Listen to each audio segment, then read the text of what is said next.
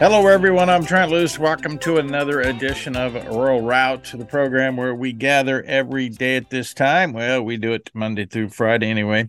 And what we do when we gather is continue to address the issues between food production and food consum- consumption on this Tuesday. Jay Truitt checking in from the road, like Charles Kuralt. He's on the road from the road from another fun location. You know what?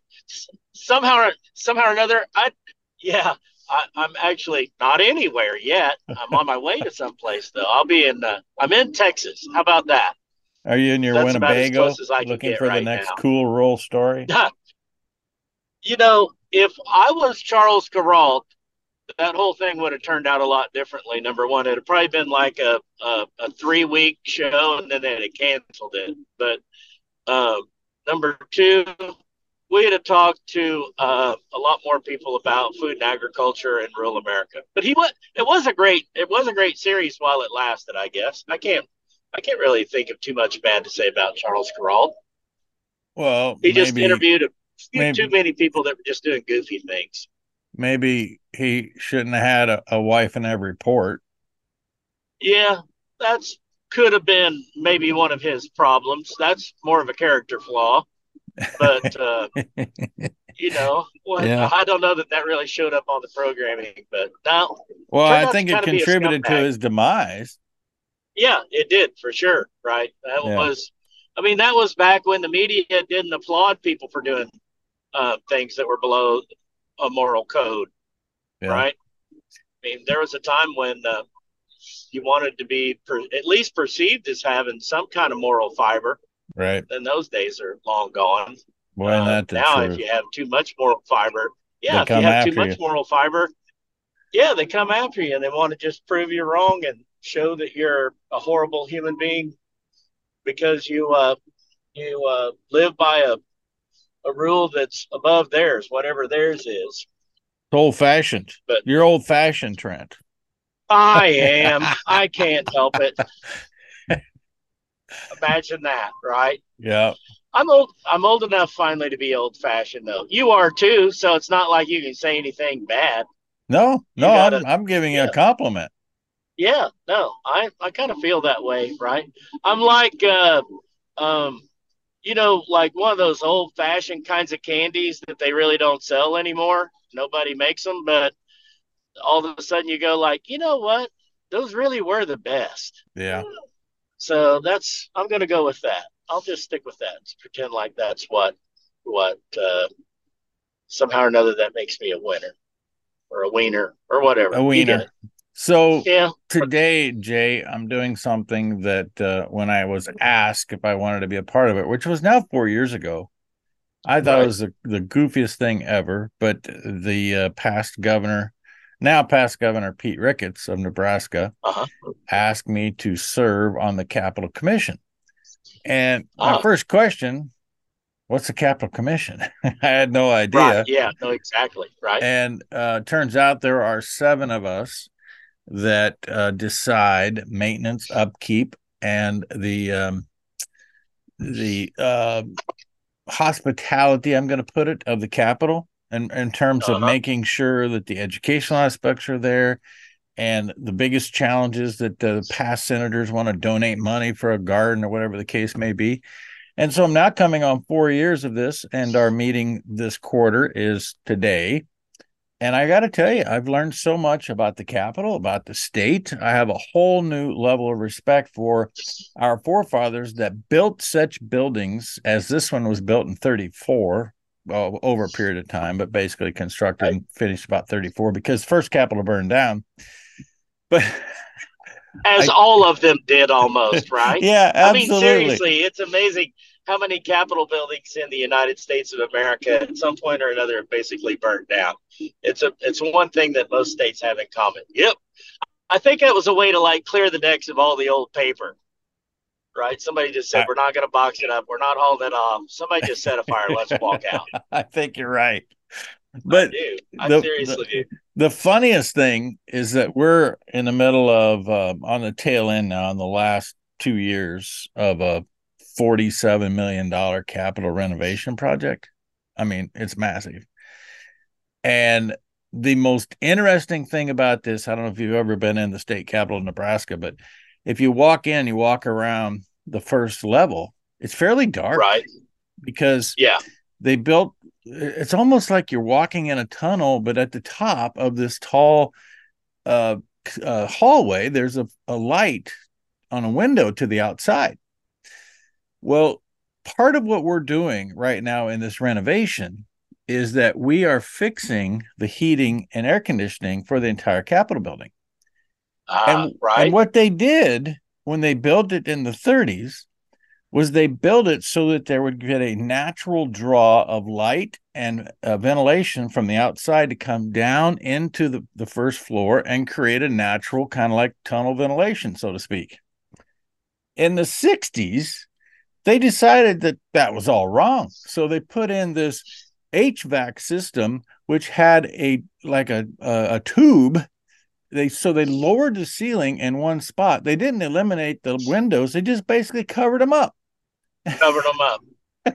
so guess so what we're what, doing now in 2020? We yeah. started getting rid of the the, the, ceilings out and going back to the natural light. I mean, it's like what? What is this? This is all cyclical. So now, now, now you know really though why you were asked to be on the commission and that is because they needed a hog farmer that could explain ventilation a little bit better to them in a building. And it come to find out, it's going to be a tunnel building, just like uh, just like just like half the hog build, ninety percent of the hog buildings in America. It is exactly right? like that. I will. I will tell you this: two different times. My wife served on the uh, national uh, foundation for the mall or foundation for the national mall oh, cool. in washington d.c it was yeah. a big trust. Right. And at first i thought it was kind of like just one of those social club things right? Right. But i went i went to a couple of meetings with her a couple of events and you begin to realize how complicated it is to change something that's been in place for a hundred years and there's historical artifacts that have to be considered and every possible person can be offended by something that you do right? It was it was one of the one of the most difficult things I, I could imagine somebody doing you know honestly. And uh, at the very same time that was going on if you remember colin woodall who now is the absolutely. uh, ceo ceo of the national cattlemen's beef association was a lobbyist on my staff in washington d.c but his wife was the historical architect for the renovation that took place uh, on the U.S. Capitol. And oh my goodness, she could tell you horror stories. Uh, they weren't horror stories to her because it's what she did for a living. She was used to it, you know, and it was kind of everyday stuff. But man, for all the rest of the, uh, if you would have asked me to go through something like that, no, I'd just, no, I would have just walked. It was crazy and uh, it, you know it it's a neat it's a neat thing. People that I it is, I mean it's a good time to tell people this. If you've never been to your state capital, go. Oh, absolutely, absolutely. Do, you know, do it do it when the building yeah. is open. Don't break in. Blah blah blah. Right. Um. So, but go in a time period when it's not about everything else. And if you've got kids, for goodness sakes, go and take the cheesy little tour. There's always somebody that's willing to to give you a really good tour um, of the U.S. Capitol. I will tell you, bar none, the best tour you can get is if you can talk Sam Graves, uh, the congressman from North Northern Missouri. If sure. you can talk him into uh, uh, giving you a tour of that building, he can bring that whole building to life in ways that you never never dreamed and yeah. uh, and people our, should do that. Our Sam beautiful... Graves is named Bob Ripley. He's amazing. Yep. Forty-seven years he's been the curator right. of this state capitol, and he resigned earlier this year. But uh, he, he, knows everything about this building. He it's like he's lived it, and people who just yep. embody it, it's incredible. Yep. Jay Truitt, right. we got to go to a break. We'll be back with more Rural Route. Jay Truitt Trent Loos after this. Well, in today's world, many people are talking about nitric oxide as a part of healthy living, but Dr. Nathan Bryan steps in here because How do we know the difference between one nitric oxide supplement and another one, Nathan? Well, there's several things you look for. Is the, the people that are that are that formulated or backing that product ever published a paper in the nitric oxide literature? Do they know anything about the basic enzymology and biochemistry of nitric oxide? Because here's what people do: put a lot of ingredients in a bag or in a capsule and call it nitric oxide. You have to understand how the human body makes nitric oxide. You got to understand what goes wrong in people that can't make it, and then you got to pro- provide product technology that actually fixes the reason you can't make nitric oxide. If you're low in testosterone, you don't give precursors or things because you've lost the ability to produce testosterone. What do you do? You actually give the actual molecules. Same thing with women with hormone replacement. Full details and order the product at no2u.com. That's N-O, number two, letter U.com. Put Trent as your coupon code and I pay the shipping. Wait a minute, that's not good.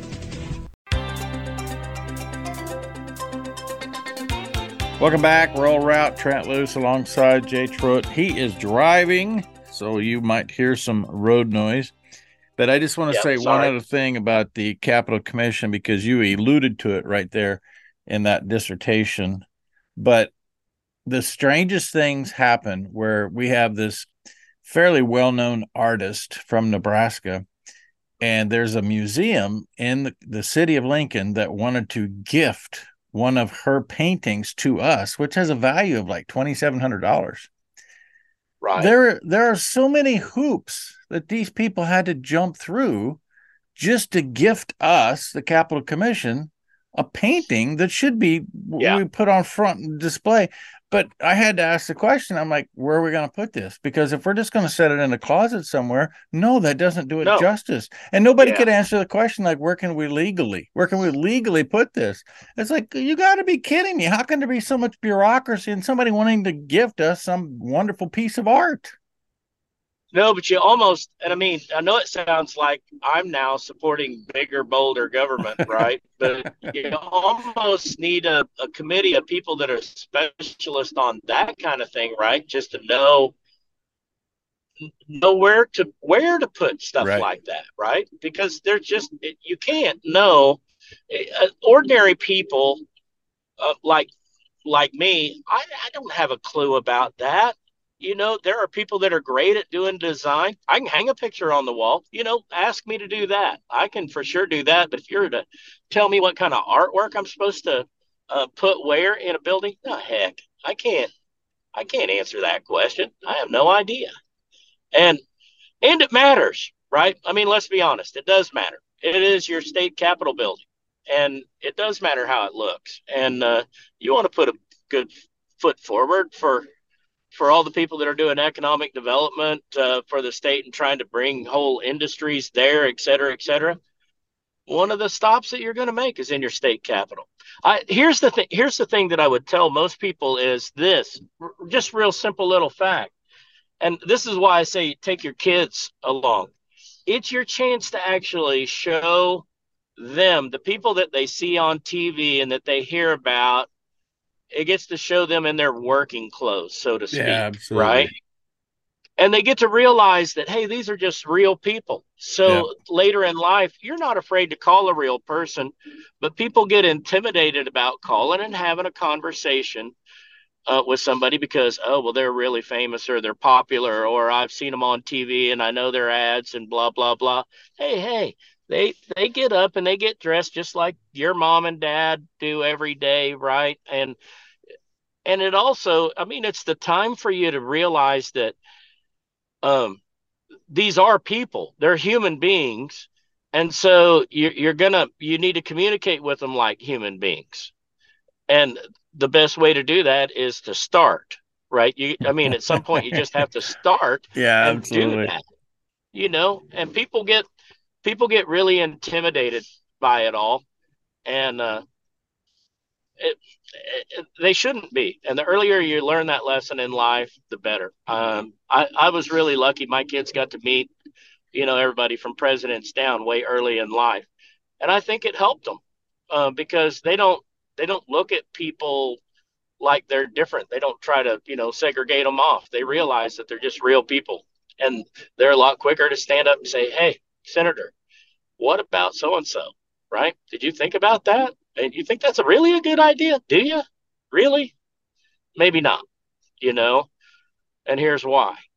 and it, it can be as simple as that. It doesn't have this thing doesn't have to be as complicated as we make it. You just have to do it. We we've had another situation develop that you could not anticipate. A group of retired senators put together uh-huh. a campaign for a million dollars and they got it. They got a, a pledge of a million dollars for flower gardens in the courtyard because Nebraska Capitol is just a right. like a square, and in the middle, yeah. there's flower gardens. Right. Where do you put a million dollars? and Governor yeah. and Governor Ricketts point blank said, "No, you can't give us a yeah. million dollars and put it in the general fund because these senators no. will go get it. They'll they'll spend it. Oh They're yeah, not going to put it oh, in the yeah. general fund." And so we spent like three core three meetings trying to figure out where to put a million dollars so we can have a flower garden in the courtyard. Yeah, but you know that's like hiding uh, back to the candy example, right? That's like trying to hide candy from a kid. uh, the, the senators, uh, you can't. That's uh, yeah, I can see where that's tough. Best thing is just um, like give it give it to a stranger. You know, they're less likely to spend it and misuse it than uh, than a group of politicians that sooner or later you'd reach in the box and find that there's no longer a check, there's just an IOU, and uh, you'd have to you'd end up having to to grow those flowers all by yourself. Yeah, absolutely. But we do get, I think the last number I saw was about 40,000 students a year come through the Nebraska State Capitol. Yeah, so, to your great. earlier point, that's really the best part of it. And we have a lady named Roxanne Smith that just makes that a wonderful experience. So I didn't anticipate we'd spend half of our conversation today talking about state capitals, but I think it's important that people get I just echoing your sentiments. People need to go to yeah. their state capital. Engage. Just engage. Yeah. And, and again, right now is the time. You know, um, even if you even if you go when they're not even in session, that's almost a better time the first time so that you can just show them the building and say hey right. listen this is the ag committee room this is where they do environmental stuff this is where they do taxes and this is the lieutenant governor's office whatever right and you can you can just kind of sort through that and then follow up and go again when everybody is around you'll be surprised at who you run into there as well right i mean because every Capitol building has random other state officials from other states that will show up on any given day. And uh, it's again my my my point. I always tell people this. It literally is the first step is just to engage, and do it before you're all pissed off and angry. Yeah, you know well, that's the wrong that's the, other, the wrong time to start. The other part about a capital and I was just on Halloween, I was in the Oklahoma State Capitol. I've testified in Oklahoma, I've testified in South Dakota, North Dakota, uh, Nebraska, Kansas. I've been in the Colorado State Capitol. I've never actually testified there. But right. if you go into any of these buildings and just look at the artwork that is in any yeah. of these capitals, it shows you the history and the heritage and what built that state to be something to begin with the and every bit of it is about the production and about the people that endured so much to create right. what we have today and take for example Colorado. I think it's the best case example. The the artwork and the cattlemen and the cattle and how all of the resources that make Colorado such a tremendous place are all on display right there. And you have senators and a governor, current governor, that walk past that whenever they're in the Capitol and completely ignore it when they talk about future policy. It's just unbelievable yeah. that can happen. I do. I, I, so to Colorado, I would say this. Number one, I do think it's one of the prettiest capitals in the United States. The just the color of the dome and the way it's designed, et cetera, et cetera. But what but what you just said couldn't be more true. It could not be more true. That uh, you know, sometimes that is the the the thing that you have to do though when you are that citizen it's just to point out mm-hmm. to that to that member uh, or that whoever hey listen you know what a picture sometimes is literally worth a thousand words. And how about that picture right there? It's been yeah, hanging in the forever. Look what it means, what it does. And and you know what? That matters. That stuff does matter at the end of the day. It's a it's a factor that you you just can't ignore. I thought of three more capitals that I've but, actually testified in, ah. Jay. That would be Iowa and Des Moines with the Gold Dome, Illinois, the land of Lincoln, and Vermont. Right. And Montpelier, Vermont. I actually testified. Oh, Vermont. Yeah. So I've, I've, I've been to about 20 something of them. Uh, I counted it all up one time. I'd hate to try to name them right now, but Vermont's not. I haven't been to Vermont, New Hampshire, um, either one. Um, I did go to Maine. Um, and I kind of felt like I was at the McDonald County, Missouri uh, Judicial Building there. It was a little bit of an odd experience. we got to go to a break, not because he's making fun of Maine, just because the clock says it's time. Second half, Rural Route just ahead. Let's talk about pest management when it comes to Apache sprayers. Nobody out services the reliability of the Apache sprayer. Details about the Apache sprayer reliability, technology, innovation can be found at simpsonfarm.com. Simpsonfarm.com works in cooperation and partnership with High Plains Apache. Therefore, the northern tier of the Great Plains of America plus Minnesota. So go to one of the two websites to get more information about these Apache sprayers. I really expect to see a huge influx in the number of Apache sprayers out in the field as I drive around the country just simply because of the reliability and the people that I know that have them. They would have nothing else. SimpsonFarm.com.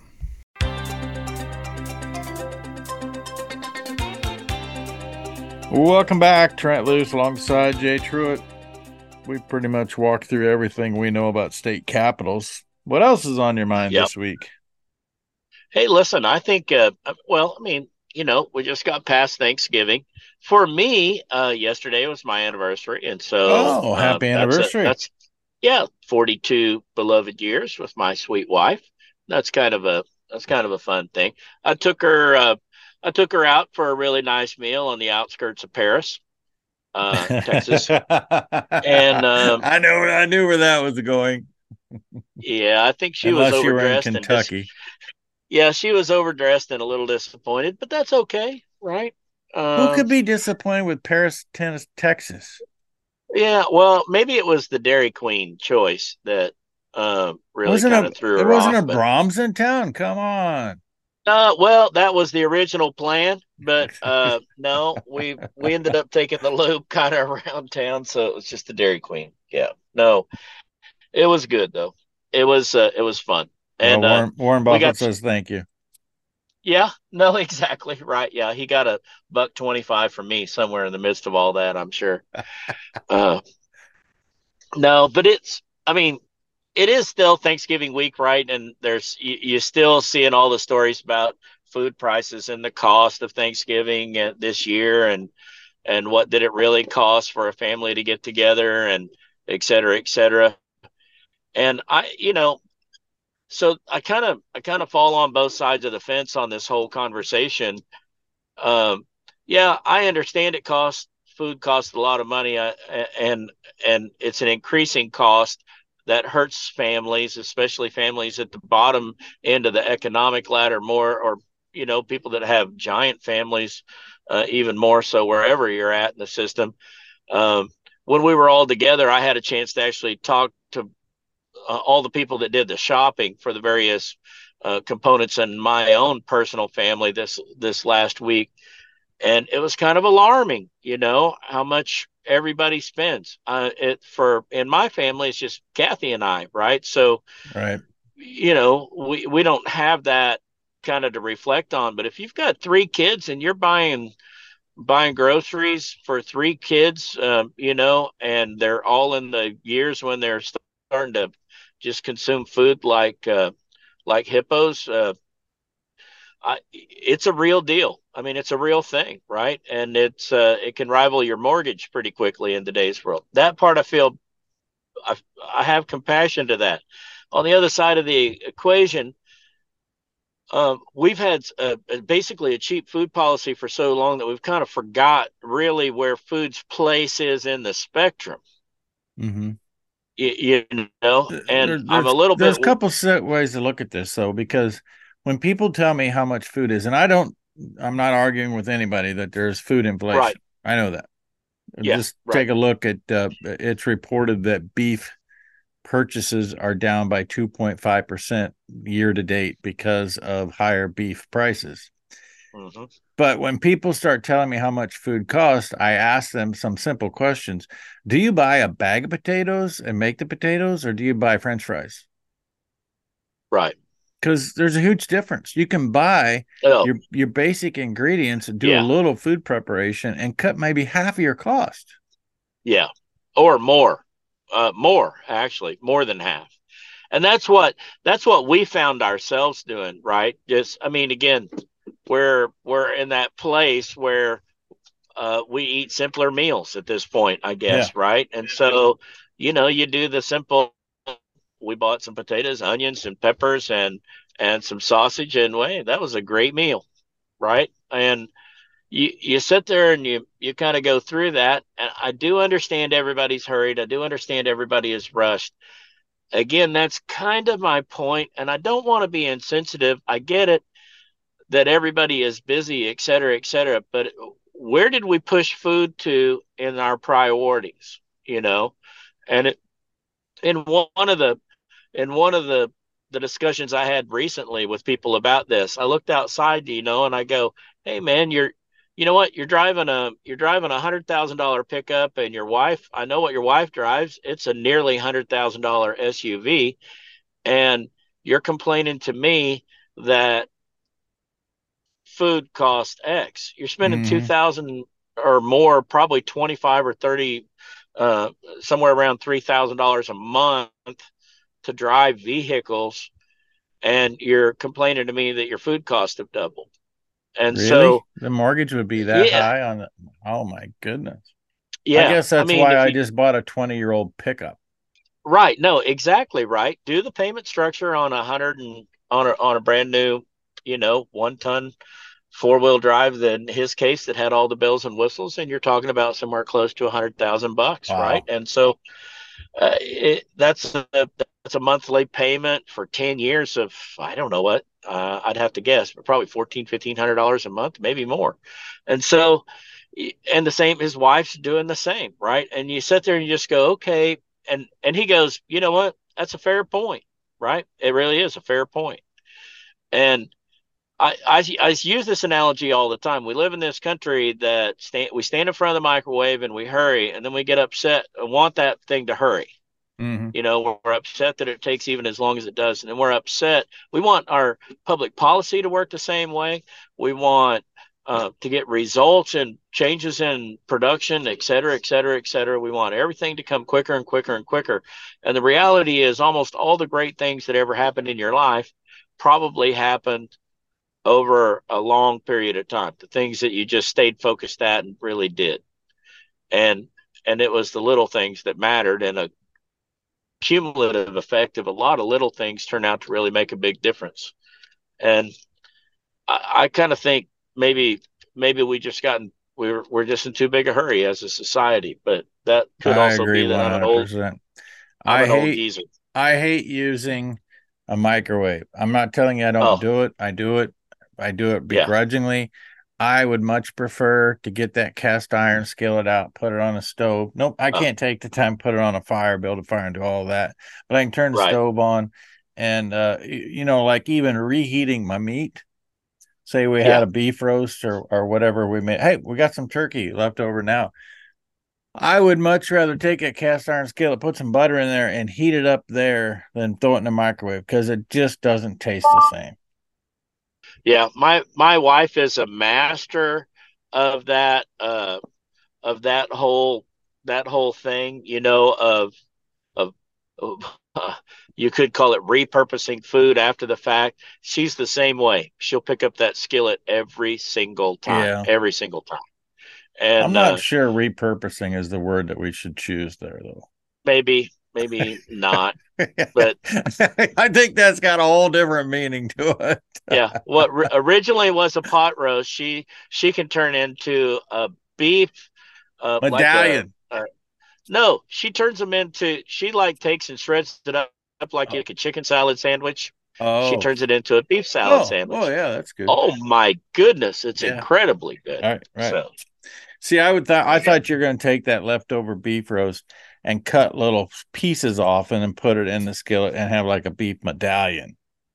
Could you know what? I guess you could do that. Uh, you better have started with a medium rare pot roast in the first place. Then. Well, I so. do that. I, I, don't start with yeah. anything medium rare. It's rare when I eat it. Rare. The second time, yeah. if you cook it in the microwave, it's way beyond gone, and you can cook it oh, to yeah. medium in that in that skillet with a lot of butter, and you're still okay. Or lard, because I got lard for I ten dollars a bucket. Yeah, no, lard. Lard is the is clearly the the correct answer, right? But I mean, and I mean it really is. We're even finding out when you start looking at some of these some of these studies that are out now on nutrition, some of the studies that I've read over the last couple of years. I think if people really do the research, they might find out that if they're not using uh, lard and uh, and uh, virgin olive oil as the maybe the only two real ingredients in that category that they follow, they're they're making a big mistake.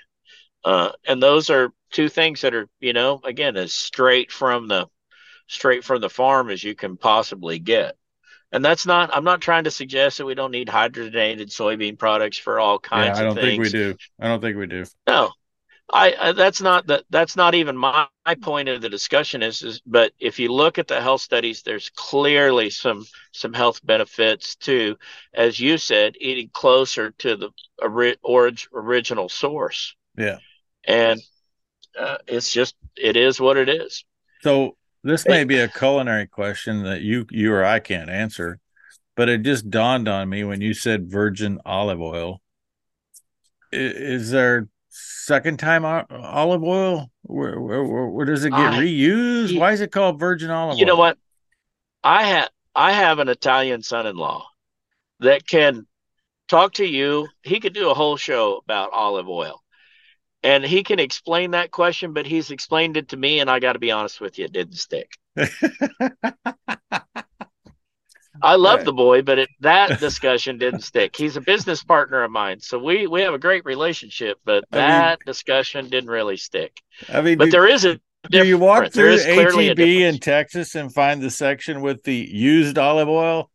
Second time only. No, so so this is you, the third I, time. I, yeah, I think what it has to do with is like the the mechanics of the pressing process, and they press it and get the oil that's easy to get. That's the extra virgin olive oil, and then somewhere later in the process, the there is olive oil that you can buy that is kind of the stuff that they were they ended up running over it with the D9 cat or something, right, to get the last little tidbits out.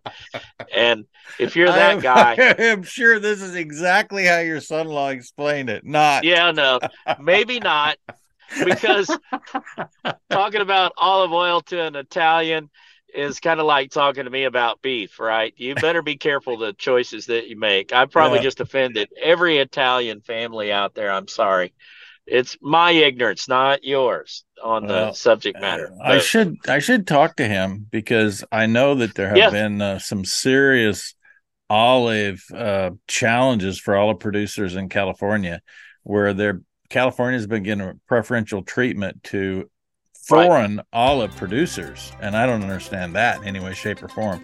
Jay Truitt, Virgin Olive Oil Boy. We'll be back with the last segment. Rural Route after this. Let's talk about the National Western. I was informed yesterday that it's only 40 days away. 2024 is upon us, and January the 6th is going to be the big commercial day that I was talking about. I'm not telling you that the rest of the month won't be like this, but well, it won't be like this because we have a panel in the morning talking about the commercial cattle business. Then at noon, the, the All American Beef Battalion steak feed, one pound ribeyes. And then we're going to kick off with the first of its kind bred female sale encompassing three of the video auction markets plus what was taking place already at the National Western. January the 6th is going to be the big day at the National Western, and that's just the first day of the event, January 6th through 21. Full details about all of the activities on the web, nationalwestern.com. See you in Denver.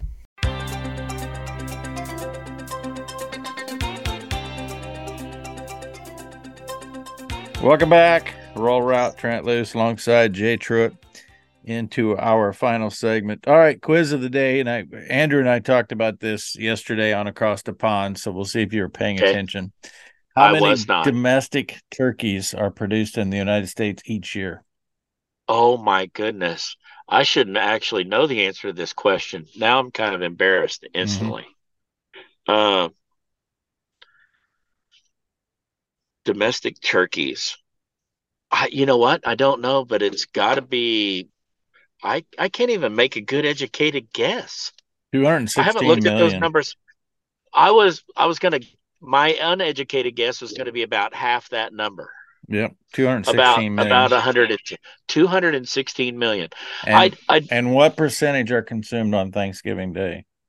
Oh, yeah, it's got to be 60 something percent. I thought it was over 50% too. It's 24%. What? 46 million turkeys consumed on Thanksgiving Day. Thanksgiving Day. Yeah. Well, I Just guess that, that kind of makes alone. sense. Yeah, because we probably have we have how many? We have three hundred twenty something million people in the United States, and if you average it out at I don't know, 1.5 per household. Yeah, it would, yeah. It, it, couldn't be that. And we didn't have turkey, right? See, that's why I'm not up on this. Mm-hmm. We had prime rib and ham, and uh, and then we have a dish called Sunday gravy that is kind of consumed throughout the entire week, which is what is that? Uh, it's an Italian dish which includes every kind of pork you can imagine in about five different sauces, and and then there's some pasta thrown into some of them and some not. It is just it's pork chops, uh, sausages, two or three different kinds of sausages, ground pork. Um, you name and and then before before that particular meal, we had a prosciutto tray. So yeah, oh. I, I'm I've supported the pork industry a lot. High on the hog, and then we went from that to prime rib. So yeah, um, can't beat it, right? Uh, um, so since 1970, turkey per capita consumption has doubled. It's gone from yep. eight eight point two pounds a year to just short of 16. I can see that easy. Uh, I, hmm. if you'd have told me a number higher than that, I would have believed it. Yeah, Mo- mostly in deli meats, other than that turkey we eat yeah. on Thanksgiving. And well, one uh, one other turkey fact that I find vastly interesting: we export 3.1 million turkeys, and two million of those turkeys that we export go to Mexico. Yeah, uh, that number I had just looked at, and that's where I was trying to think. I I would have get again. I was guessing it was about two to three percent of our total production, but it comes to find out you just answered it for yourself. It's it's more like one percent of total production. Yeah. So they need to get on that, right? They we could supply more turkeys to the world. That uh, seems um, really do low a better job than 3. a lot of people. Million. Yeah. Yeah, it kind of does me too, right? That's why I'm saying it's not even two percent. No. Uh, I wonder it, if that number includes all the deli meat stuff that we that we do as well.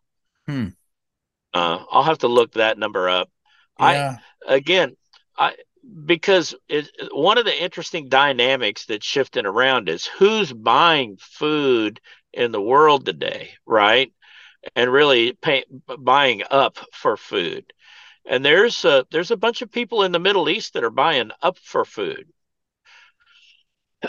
You you probably know me. that China ha- currently has 70% of the grain stocks in the world. They've yeah. been they've yeah. been stockpiling like crazy. Excuse me. And that yeah, no, and I it should that is also doesn't necessarily include everything that they have in other positions mm-hmm. around the world. How much grain do they have forward contracted in right. Brazil? How much? Yeah, that's just their how much, stocks. Right. So how much grain do they have forward contracted now out of uh, southern Africa? uh, which in certain times of the year, and how much how much product in Turkey that really is being swapped it has to go through a Chinese broker at some point in the process. And if I understand what my sources tell me, um, those numbers may be a bit more concerning and bigger. So, well, mm, the per Tony Nyhart's a person who told me this, and um, he he's retired U.S. Air Force in the intelligence business. Now he does this kind of data and gets it to people. He says point blank, China's stocking up, preparing for a war with Taiwan in this Taiwan Strait situation, where 66% of all goods and services exported in the world go through the Taiwan Strait. That's amazing. But when you think about yeah. the sheer number of people, what what is it, 1.5 billion people in China? I yeah. mean, they they consume a lot of food. Yeah, they do, and the Chinese are not keen on uh, on starving people like they once did. I mean, honestly, that at one point in history, you know, uh, going hungry in China was a real option. That's not so much an option today. Uh, yeah, which so, is interesting, uh, seeing how Xi Jinping is uh, such a, uh, a student of Mao Mao Zedong, and yet yeah, Mao Zedong starved nearly 100 million. Yeah, and did it without pause. Uh, literally just cut off certain parts of the country uh, and allowed the people to disappear um, without a without a trace, really, until hi- history. Um, uh, sooner or later, history always uncovers what happened. Yeah, uh, it may not tell you right away, but it does. And, well, uh, they got caught at it. Jay, I, I found uh, this is kind of the theme of what we've been talking about. I, I found that Thanksgiving 2023 is pretty interesting because if you're paying attention to world developments such as China, Taiwan, even what's happening right here at home, how again more information this week about Texas is going to be dark through the winter because at some level, maybe not 100%, right. but we have a uh, and this week I sent our buddy Greg Dowd a note because it's clear that 65 million households in 13 states around Washington, D.C. are not going to make it through the next 12 months without serious electric disruptions. Right. With all of those things going on, it seems like people came together, celebrated Thanksgiving, and talked about higher food costs without really giving much thought to what's really happening and what's coming at us. Yeah. No, again, I do I do think part of this though is, you know, we're in this we're in some kind of a weird block uh, in the United States where we're uh, we're going to be captivated on what the media is talking about, um, not what we should be talking about. And the media, the media doesn't really cover this food this food supply story. Not the generic mainstream media doesn't really talk about it at, at all. all. And even even I mean, I'm not being really critical of farm broadcasters or the ag press, but because they do talk about the story, but they can't they can't seem to get traction. And i again it's not their fault that their stories can't get picked up. Um, but they they uh, they can't seem to get any traction on this subject matter either. And um, you know we one of the big things that happened um, here a few weeks ago a couple weeks ago now was that we extended the farm bill and it was a nonchalant kind of discussion and really there wasn't even any discussion about food stamps. And in Washington D.C., it's amazing that that didn't become the headline of all headlines, right? That they they froze those prices, uh, price points or budget points for for another 11 months, blah blah blah. But it didn't even really come up.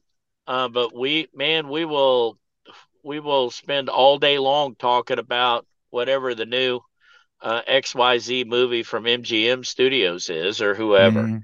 And uh, and we can't seem to get enough of that. But I uh, again, I, again, that's another one of those things. You made me like three times today sound like a cranky old man. But well, that is where we, the conversation started. yeah, no, but I mean, but seriously, folks, it is one of those things where.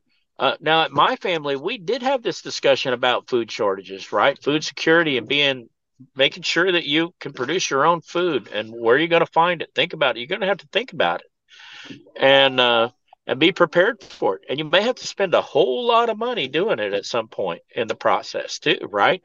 And so even if you grow your own food, Jay, you got to know how you're going to store it if you don't have Yeah, uh, yeah, reliable absolutely. electricity. Intermittent electricity is going to be tough. Sure. And what percentage of what percentage of Americans have a root cellar or a cold spot, right? Uh, It's Insignificant. it's almost non-existent. Yeah. You know, uh, literally, just almost non-existent. Uh, I happen to know where there's one pretty close to my house, but other than that, I think you'd have to travel a ways. Yeah, yeah, and I again, I almost it, it's easier. There's there's a different discussion between survival, right, and and actually being able to thrive. And as Americans, we're used to just thriving. Thriving is survival Right. uh, by our standards. Uh, the rest of the world looks at what we do, and uh, they're just amazed at the waste and and everything else. But um, and and all of those are important discussions. But um, you know, uh, I, I would venture to say that something eighty percent of the people have no concept of what to do. Literally, of the population in the United States. then Uh, out of the next twenty, um, it ranges from the ranges from one to a hundred, right? Then you start scaling your way to the point where you've you've got that prepper that's got 25 years worth of food in a bunker somewhere and and uh, he's probably uh, going to die of something other than starvation but maybe sodium overload in his in his uh, food supply but whatever No, such thing as sodium overload, but heat exhaustion could be a real thing. Yeah. heat exhaustion right Yeah. yeah Um, I was actually thinking about this earlier when you and I were talking about how Kathy prepares the uh, repurposed food, uh-huh which we Yeah. previously called leftovers. How Right, many people don't even eat leftovers? They throw it to Oh, the no. dog. Oh yeah, right. They get thrown. Well, and for well, I guess a lot of Americans have a dog or two, right? But of those that don't, it just goes in the trash or it goes into a Tupperware container to Yeah, turn out I'm to sure be most a- people think their growing dog medium in the. doesn't deserve leftovers, so they throw Yeah. it away. Yep. No. Interesting discussion, Jay trash. Truitt, Trent Loos. I'm glad you. I think we got you home. That's awesome. Yeah, I just got here. Yep. I can tell. Yep. we have good. successfully journeyed down the path connecting food producers to food consumers. For Jay Truitt, I'm Trent Loos. Both of us reminding you all roads do lead to a Rural Route. Hey, thanks, man. Good night. Now let's talk about Red Angus cattle for a moment. Scott and Kim Ford eh, talked about 40 days until the event at the National Western. We're talking 14 days until the Cross Diamond Cattle sale. 250 Red Angus bulls, 450 Red Angus influenced females. Get the catalog, full details. If you've not been exposed to Cross Diamond before, you're going to want to just go check out the website, crossdiamondcattle.com. I only work with great people, and the Fords are at, as good. Lot 21, the 14th consecutive year. Proceeds to the All American Beef Battalion, crossdiamondcattle.com.